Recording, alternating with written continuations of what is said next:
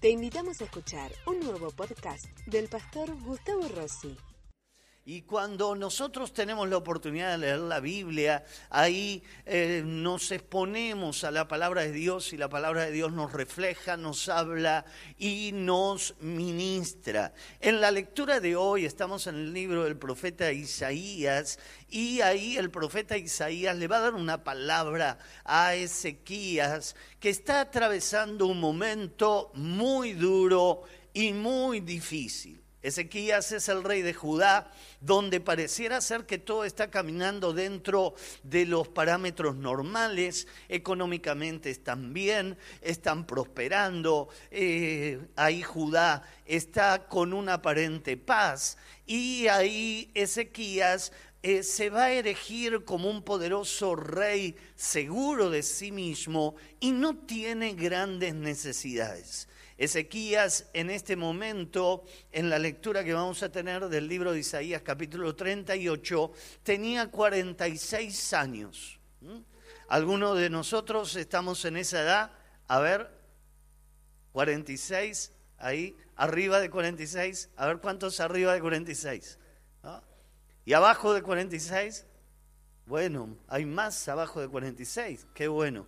Ahora, eh, ahí Ezequías tiene 46 años, la vida le sonreía, estaba próspero, estaba bendecido, había paz, pero de repente algo va a cambiar.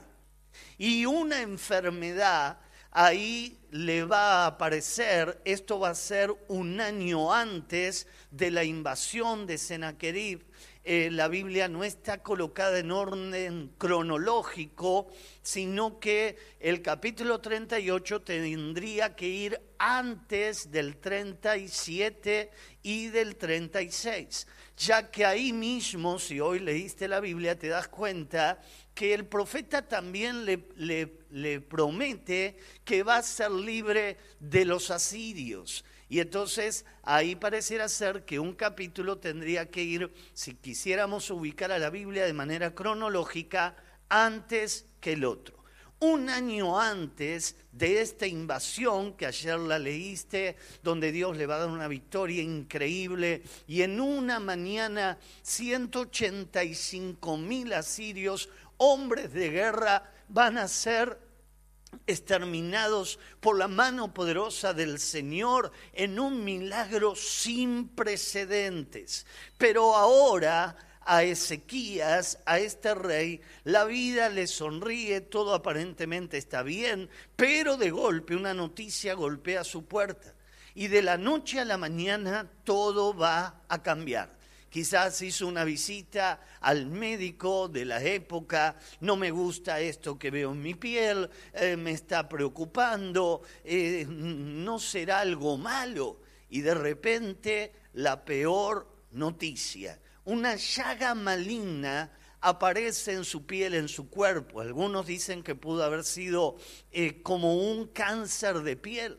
¿no? Una llaga es algo que no cicatriza y que no se cerraba y ahí eh, lo tenía a mal pasar en un dolor constante y permanente. Y esta enfermedad, ¿te imaginas? Ponete por favor en los zapatos de Ezequías.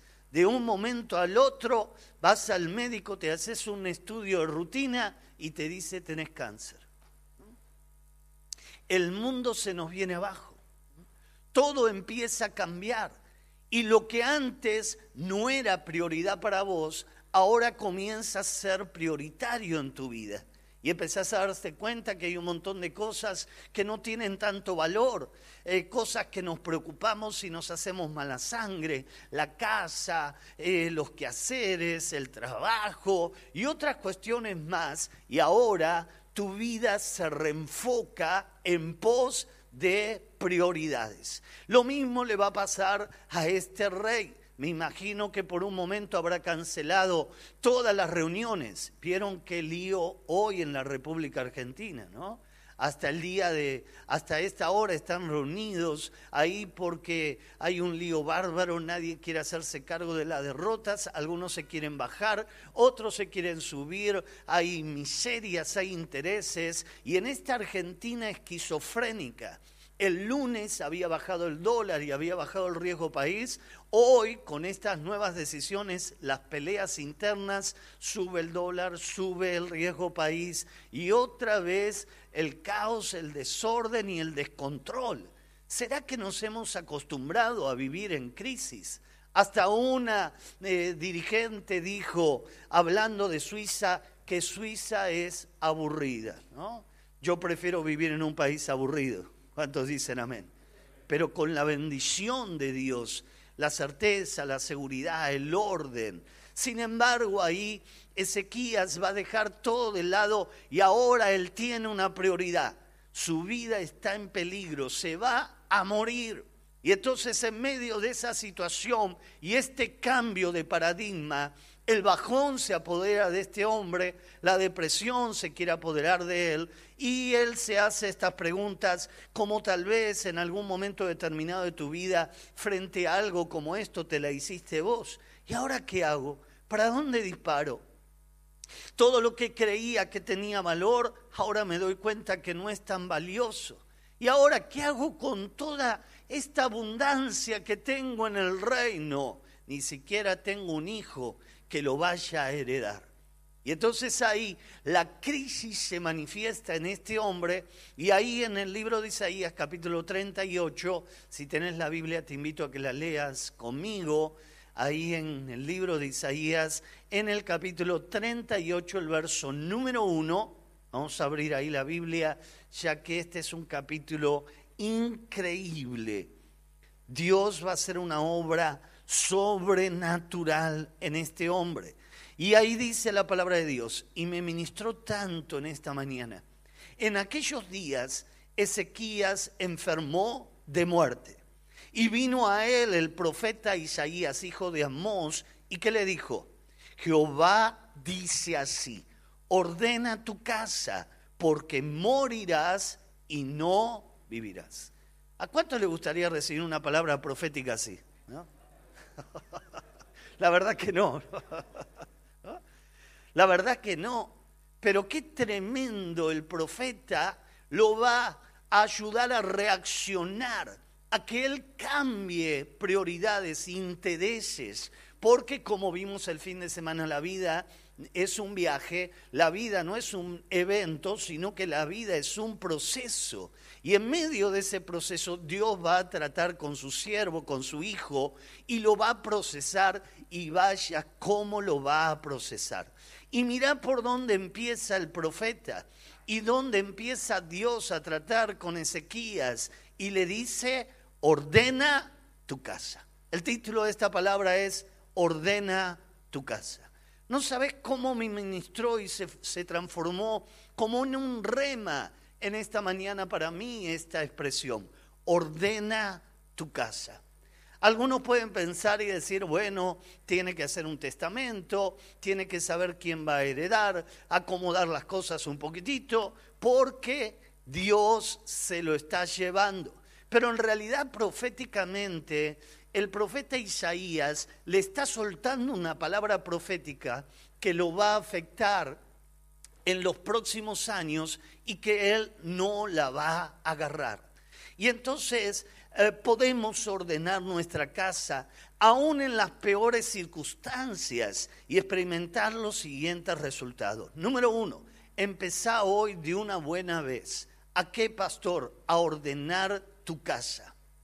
Tenemos que ordenar nuestra casa. Sabemos que el orden de la casa no tiene que ver con que limpies, con que agarres la pala, la escoba, aunque mal no vendría de vez en cuando ayudar a la esposa, ¿no? Y meter una mano en el asunto, pero lo que nos habla la palabra del Señor es en ordenar lo que pasa dentro de tu casa lo, cómo estamos viviendo este tiempo. Creo que la pandemia nos permitió estar como nunca antes mucho tiempo en casa. Tu mujer estaba en un ataque de nervios, ya no sabía qué hacer. ¿no? ¿Cuándo van a, levantar la cuarentena. Claro, le cambiamos todo. De repente estar en el trabajo, en la oficina, haciendo quehaceres. Ahora estás todo el día en la casa. Y vos sabés que un hombre en la casa puede ser un problema o puede ser una solución, ¿no? Y ahí nos ponemos el jefe y empezamos a criticar, y esto está mal, así no se hace, y lo otro, y tu mujer ya no te aguanta más. Entonces, la Biblia nos habla acerca de esto y va a empezar por ordenar la casa. El desorden genera caos, genera vacío. Satanás constantemente está intentando desordenar todo lo que Dios intenta ordenar en tu vida. Cuando llegamos al camino del Señor, qué desordenado llegamos al camino del Señor. Yo tenía todo pata para arriba. Los valores estaban eh, incorrectos, mi familia para mí no existía, para mí mi familia era la calle, la gente de la esquina que paraba conmigo. Tenía una idea tan distinta de lo que realmente es la vida. Pero cuando llegué al Evangelio hace más de 30 años, me expuse a la palabra de Dios y Dios comenzó a ordenar mi vida y todavía sigue ordenándola, porque todavía Dios no ha terminado con nosotros, cuando dicen amén. Y Dios todavía sigue trayendo orden. El Satanás intenta desordenar. Desde el mismo libro, el Génesis, el comienzo, dice que la tierra estaba ordenada y estaba ahí en orden. Y Satanás, en lo que aparentemente estaría eh, como el momento exacto donde fue expulsado del cielo por el orgullo, se encarga de desordenar toda la belleza y la hermosura de Dios y empieza a poner el mundo pata para arriba. Y la verdad que mal no le fue hasta el día de hoy. Porque vivimos en un mundo que está patas para arriba por completo. A lo bueno le llaman malo y a lo malo le llaman bueno. Eh, no podemos hablar en ciertos lugares con libertad. Tenemos que cuidarnos. Y entonces vivimos en un mundo que se puso patas para arriba. Pero bendito sea Dios que pertenecemos a su iglesia, donde el mundo no está pata para arriba, el mundo está como tiene que estar y la iglesia es la que va a transformar este mundo con el Evangelio de Jesucristo, es la iglesia del Señor. Amén. Y nosotros somos la iglesia. Dios es Dios de orden. Y para que nosotros nos podamos ordenar, nos dejó un parámetro y ese parámetro es la palabra de Dios.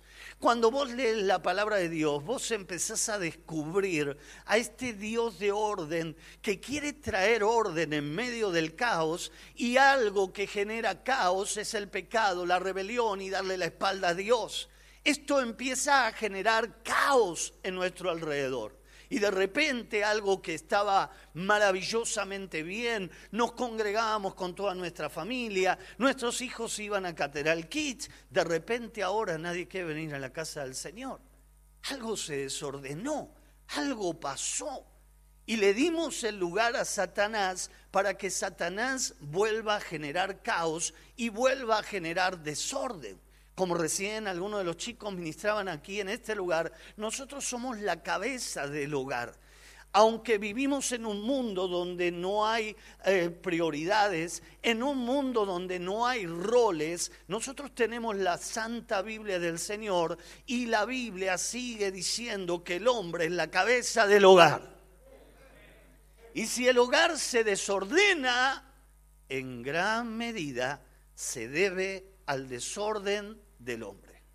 Es como, eh, para poder trazar un paralelo, eh, el jefe de tu casa, y permitime la expresión, es el hombre.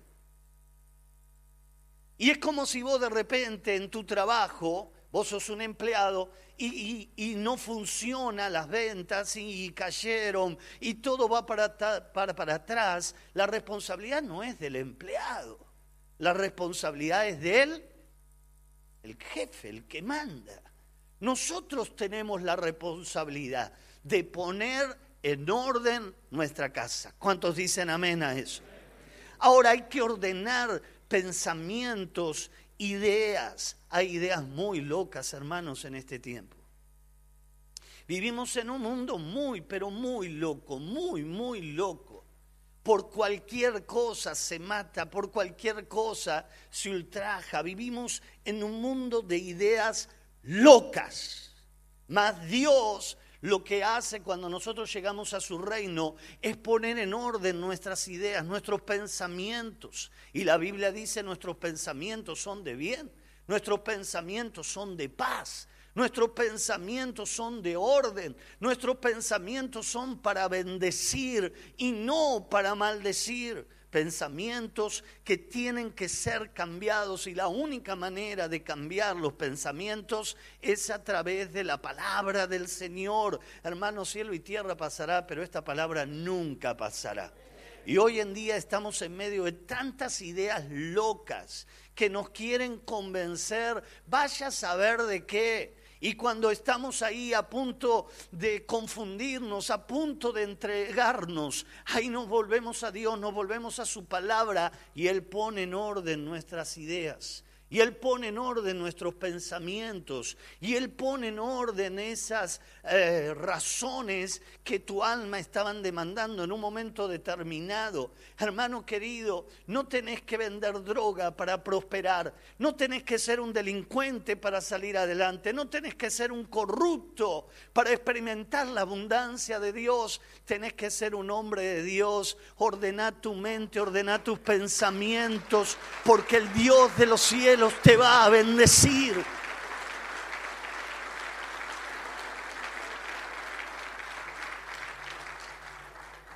Ideas muy locas. La intervención del profeta va a poner en orden las ideas y ahí va a empezar a cambiar el orden de prioridades en Ezequías. Hay que ordenarse también económicamente, el desorden trae ruina, pobreza, miseria, escasez. Y a veces le echamos la culpa al diablo de nuestro desorden. Ahí no nos organizamos económicamente, no nos podemos organizar con el uso del dinero. Somos descontrolados. ¿Alguna vez viste alguna vez un hombre en un supermercado con algo de dinero? Es un mono con navaja. Y la mujer que tiene más conciencia del asunto, él va metiendo y ¿qué va haciendo la mujer? ¡Para! Y ahí vas, y esto no sirve. ¿Y esto cómo lo vamos a pagar? Y esto, y esto, ¿no? Y entonces ahí nuestro desorden, nuestro deseo de tener y poseer nos lleva a hacer locuras sin considerar cuál es nuestro ingreso, cuál es el dinero que nosotros podemos gastar y ahí ordenarse económicamente. Segunda de Tesalonicenses capítulo 3, verso número 11. Mire lo que dice la palabra de Dios. Porque oímos que algunos de entre vosotros, ¿cómo andan? Dice Pablo. En Catedral la Fe San Justo ni a gancho, pero en otros lados. ¿eh? Andan desordenadamente. Mira, uy, tira algo bravo ahí. ¿eh? ¿Y qué dice ahí? No, trabajando en nada. Y ahora viene algo más complicado. No solo no hace nada, sino que además se entremete en lo ajeno. Y entonces Pablo eh, se da cuenta de esto que está sucediendo en la iglesia ahí en Tesalónica y que muchos andan de manera desordenada, no trabajan y, yo no sé, ¿de qué viven? Del aire. Hermanos queridos, bendecimos a Dios por toda ayuda social y por todo plan social que podemos recibir y cuanta ayuda social el gobierno te da, metete de cabeza, pero no podés vivir eternamente de la misma manera. Tenemos que ordenarnos es pan para hoy y hambre seguro para mañana. En estos dos meses, antes que la Cenicienta vuelva a ser la Cenicienta, tenés oportunidades. Los monotributistas, ¿cuántos son monotributistas? A ver, levante la mano. Ahí van a tener la oportunidad de recibir un préstamo de 150 mil pesos que se van a empezar a pagar eh, después de seis meses y la tasa es cero. tiempo de oportunidades. Diego, agarrá, agarraba un micrófono y contate lo de, lo de la casa ahí por un momento. Dale.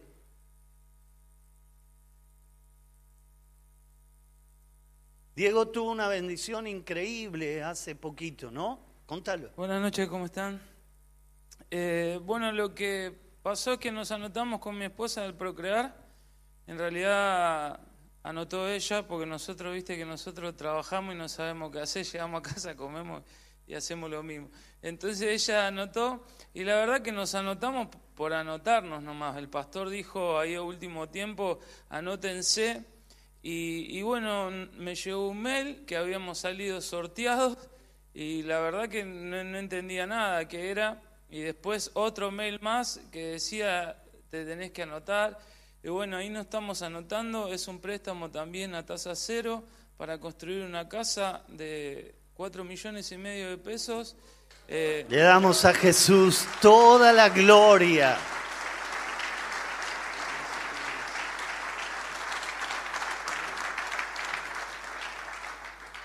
Tiempo de oportunidad, quedan dos meses, ¿eh? y esto no tiene ninguna impronta, ¿sí? solo está diciendo la cantidad de meses. Quedan dos meses antes que la Cenicienta vuelva a ser la Cenicienta. Hermano, es tiempo de oportunidad. Metete, tirate, porque ahí hay oportunidades y si vos te ordenás económicamente, el Dios de los cielos te va a bendecir, te va a prosperar, porque cuando nosotros le creemos al Señor, Dios es fiel, siempre fiel, y Dios prospera a su pueblo, a sus hijos, a su iglesia, Dios la prospera.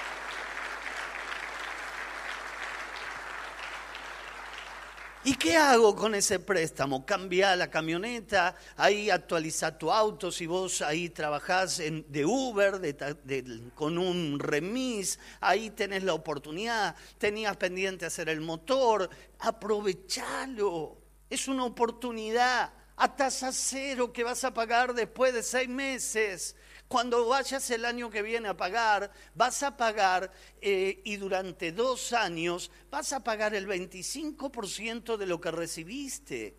Y vas a terminar pagando muy poquito dinero.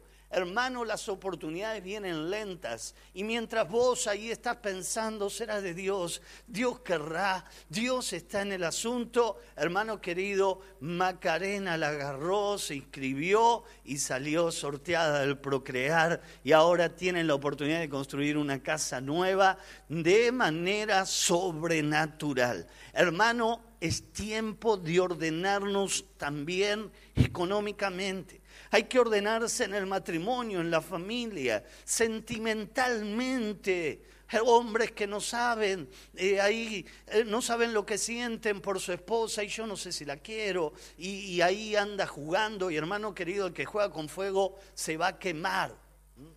Ahí tiene ahí eh, un, un, toquecito por ahí, otro toquecito por el otro lado. Defínase, ordénese en los sentimientos.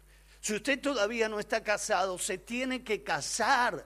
Eso es ordenarnos. Ordenamos nuestros sentimientos, ordenamos, nos ordenamos en nuestra condición civil. Y esto va a bendecir tu vida. Vas a salir de una situación de pecado que a Dios desagrada, que Dios no tolera. Y cuando vos entras en un tiempo de proceso de orden, en el ámbito matrimonial y sentimental, el Dios de los cielos abre las ventanas de los cielos y bendición abundante viene sobre esa casa. Si Dios te bendijo estando de manera desprolija, prepárate hermano querido, porque una vez que te aprolijes, Dios no va a parar de bendecirte y de bendecirte y de bendecirte y de bendecirte de manera abundante.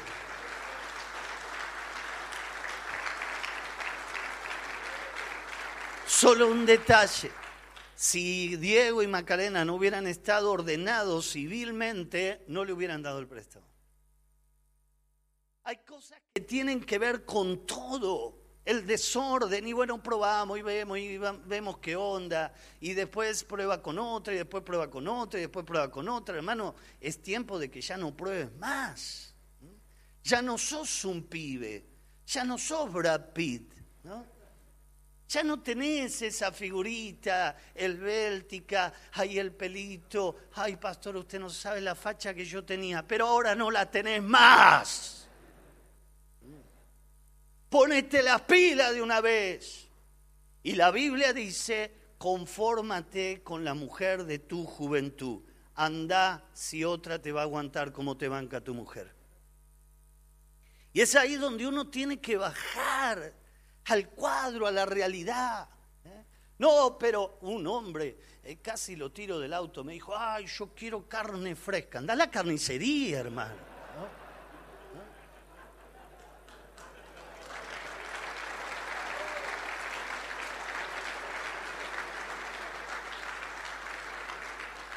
ni tenía el decoro que al lado estaba el pastor al que le estaba diciendo esto. ¿no? Oh, mi, mi, mi señora está media jugata, yo quiero carne fresca. Pará, estás loco. Situaciones que tenemos que ordenarnos. Sentimentalmente hay que ordenarse. Eh, padres desordenados tendrán hijos desordenados también ordenarse como un buen padre, ordenarse como un buen esposo. Tenemos que ordenarnos y el padre que se ordena tendrá una familia sacerdotal, tendrá una familia bendecida por el Señor. Y, y yo quiero insistirte en esto. Es algo que creo profundamente con todo mi corazón. La iglesia no se negocia. Lo de Dios no se negocia. Donde vos te tenés que ordenar es ahí primero cada fin de semana, sea el sábado, sea el domingo, con mi familia nos vamos a la iglesia. Llueve, truene, salga el sol, nos vamos a la iglesia. Cuando yo no conocía a Cristo, amaba, era amante de un club de fútbol que ustedes ya saben, y, ahí no había, no había día de lluvia, nublado. Ahí estábamos ahí desde temprano. Nada nos iba a detener para ir ahí a la cancha, alentar un equipo de matungos, que no le ganaban a nadie. Pero nosotros tenemos al vencedor, al victorioso, al rey de reyes, al señor de señores, el que es digno de adorar por los siglos de los siglos. Hay que ordenarse espiritualmente. Se estaba muriendo y luego de ponerse en orden decide buscar a Dios con todo su corazón.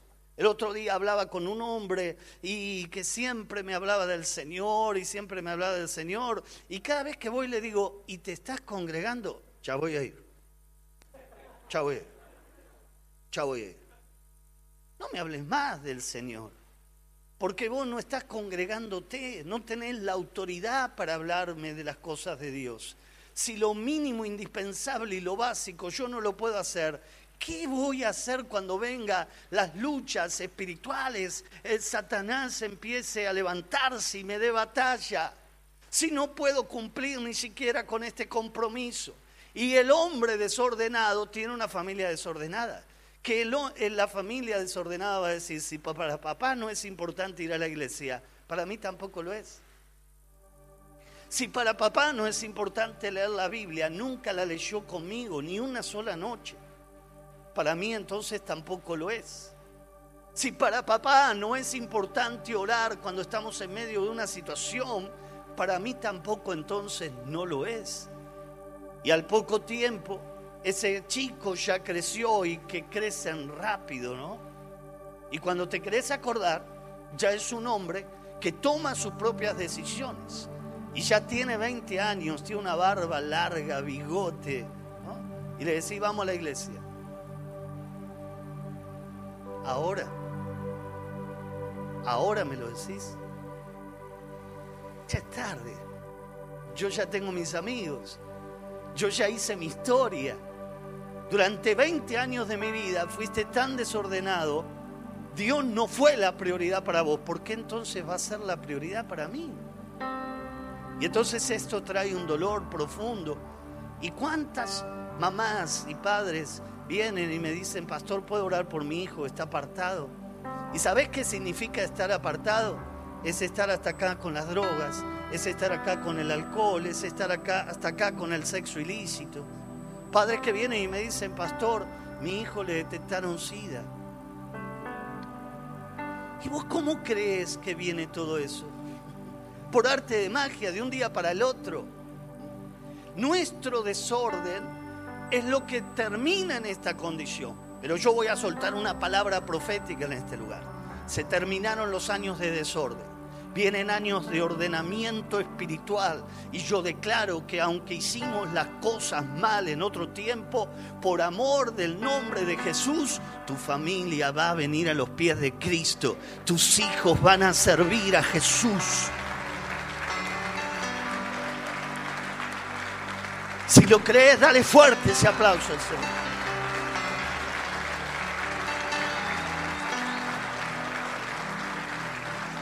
El verso número 2 dice la palabra de Dios, entonces volvió Ezequías su rostro a la pared e hizo oración. En segundo lugar, volvió su rostro a la pared. La primera vez que yo lo leí, no entendía mucho la Biblia, dijo, yo pensé dentro mío, está haciendo la gran Kiko, ¿no? Cuando le pegaba a don Ramón y se iba a la pared a llorar. No se trata de esto. Ezequías era un hombre. Ezequías está orando, mirando la pared, porque hay algo más detrás de la pared. Está el templo. Ezequías está orando en dirección al templo. Porque él entiende que Dios, Dios está en todos lados, pero hay un lugar donde Él manifiesta y donde Él manifiesta su gloria y su poder. Y esa es la casa del Señor.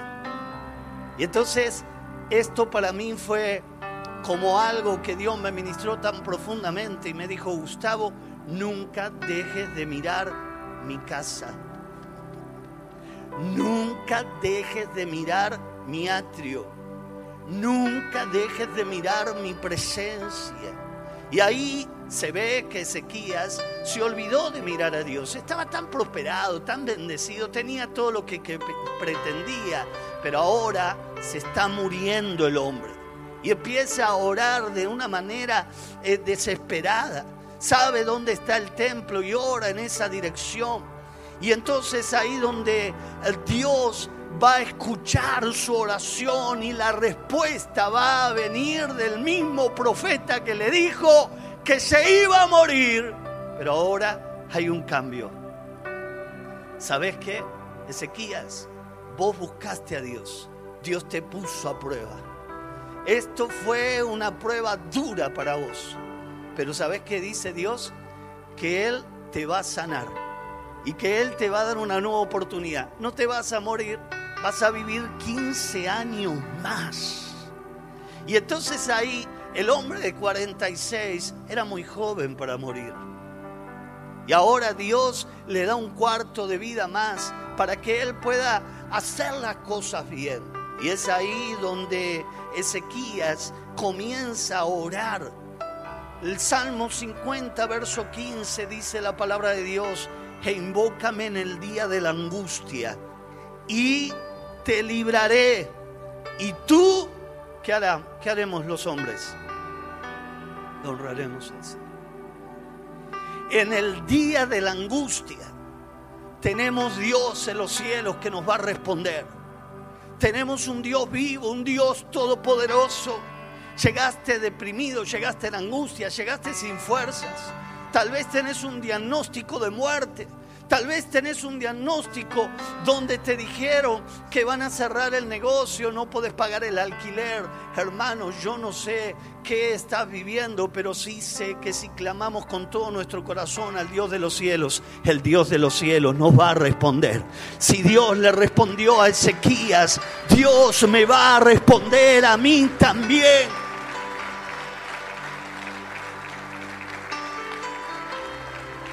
Derramó sus lágrimas en el verso número 5, léelo en tu casa. Y en tercer lugar, los resultados son evidentes.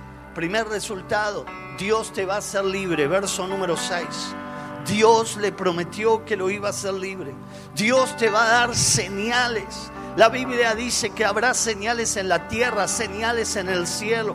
¿Qué señal voy a tener de lo que vos me estás diciendo? Viene de Dios. Mira, te voy a contar algo. ¿Viste el reloj que hizo tu padre acá?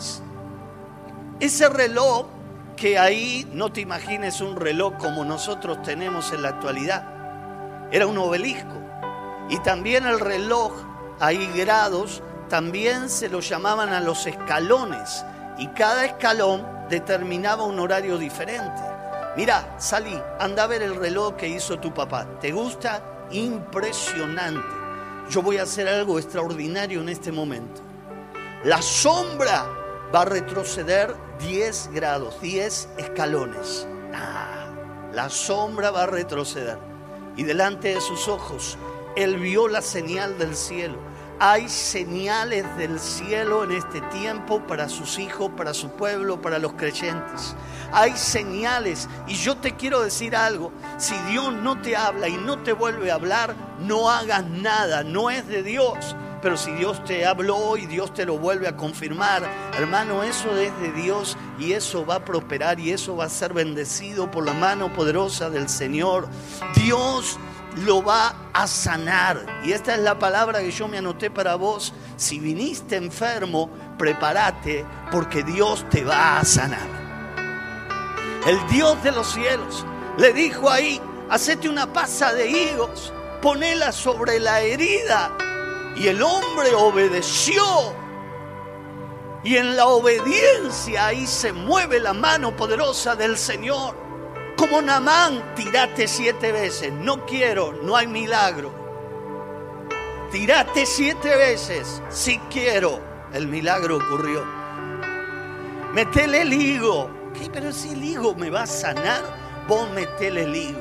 Si Dios te dijo que te pongas de cabeza, ponete de cabeza porque el Dios de los cielos no se equivoca. Todo lo que Él declara se cumple en el sí y en el amén. Dios te va a sanar. Dios va a hacer un milagro en tu vida. Yo lo creo con todo mi corazón. Dios va a alargar tus días. Tus mejores días los vas a experimentar en Dios como tus peores días fueron los días que vivías separado de Dios, deambulando sin rumbo, sin dirección, sin paz, con un desorden profundo. Los mejores días no son los que viviste y que de vez en cuando se te pianta un lagrimón cuando te acordás y te acordás que bailabas arriba del bafle y te acordás que tenías un levante bárbaro y te acordás que eras un loco bárbaro. Hermano querido, todo eso quedó atrás. A mí cuando me acuerdo me da vergüenza. Mis mejores días comenzaron a ser escritos el día que le entregué mi corazón a Jesús. Mi vida cambió para siempre y ahora me di cuenta que antes vivía con el mundo pata para arriba. Dios puso en orden mi vida y a partir de ahí mis mejores días, los días más felices no son los que viviste, son los que vas a comenzar a vivir tomado de la mano poderosa del Señor. Vas a tener una luna de miel con tu mujer. Vas a empezar a hablar con tus hijos. Vas a darte cuenta la esencia de las cosas. Como el hijo pródigo. El hijo pródigo estaba tan bendecido que como dijo la ministra, Suiza es aburrida déjame vivir aburrido. El hijo pródigo tenía todo, pero un día su cabeza se le disparó, se le paró de manos al, al, padre y le dijo, dame mi herencia. ¿Y qué vas a hacer, hijo? Vos dámela. Es mía, me corresponde. Le pidió la, la, herencia y el padre que conocía el corazón del hijo empezó a llorar, este, este va a ser cualquiera, este, este se la va a gastar, se la va a gastar en droga, en escabio, mujeres. Y así fue. Pero un día, el mismo papá que lo vio partir, es el mismo papá que lo ve volver de nuevo. Y cuando él vuelve, no hay reproche, hay abrazos, hay risas, hay alegría en la casa del Padre. Hermano, te apartaste, te colgaste, hiciste las, malas, las cosas mal, no hay reproche para vos, porque el Padre te sigue amando con locura y Él quiere darte un abrazo, un abrazo gigante y decirte, tú eres mi hijo, hayas bardeado, hayas metido la pata, te hayas mandado cualquiera, vos seguís siendo mi hijo, yo tengo un propósito con tu vida y de cierto no me he olvidado y ese propósito se va a cumplir en el sí y en el amén. Y ese hijo pródigo volvió los mejores días los vivió cuando estaba en la casa del Padre. Los peores días los vivió cuando salió de la casa del Padre. Y ahí llegó hasta comer la comida de los cerdos, a dormir con los cerdos. Hay que caer bajo. Todos los días le digo a Susi, a mi esposa, mira a otra persona más durmiendo en la calle. Mira a otra persona más durmiendo ahí, arriba de dos cartones. Y para dormir se tiene que tomar una botella entera de Fernet, porque si no, no se puede dormir. Nadie puede dormir arriba de la acera. Hermano querido, si vos crees que caíste bajo, todavía estás a tiempo. Todavía estás a tiempo. Porque estás en la casa del Padre. Y en la casa del Padre hay bendición, hay abundancia. Ahí en la casa del Padre es donde vas a vivir los mejores días de tu vida. Los mejores días de tu vida están aquí en la casa del Padre, no fuera de la casa del Padre. Volvete a Dios y Dios se va a volver a vos y va a restaurar todas las cosas. Todas las cosas serán restauradas.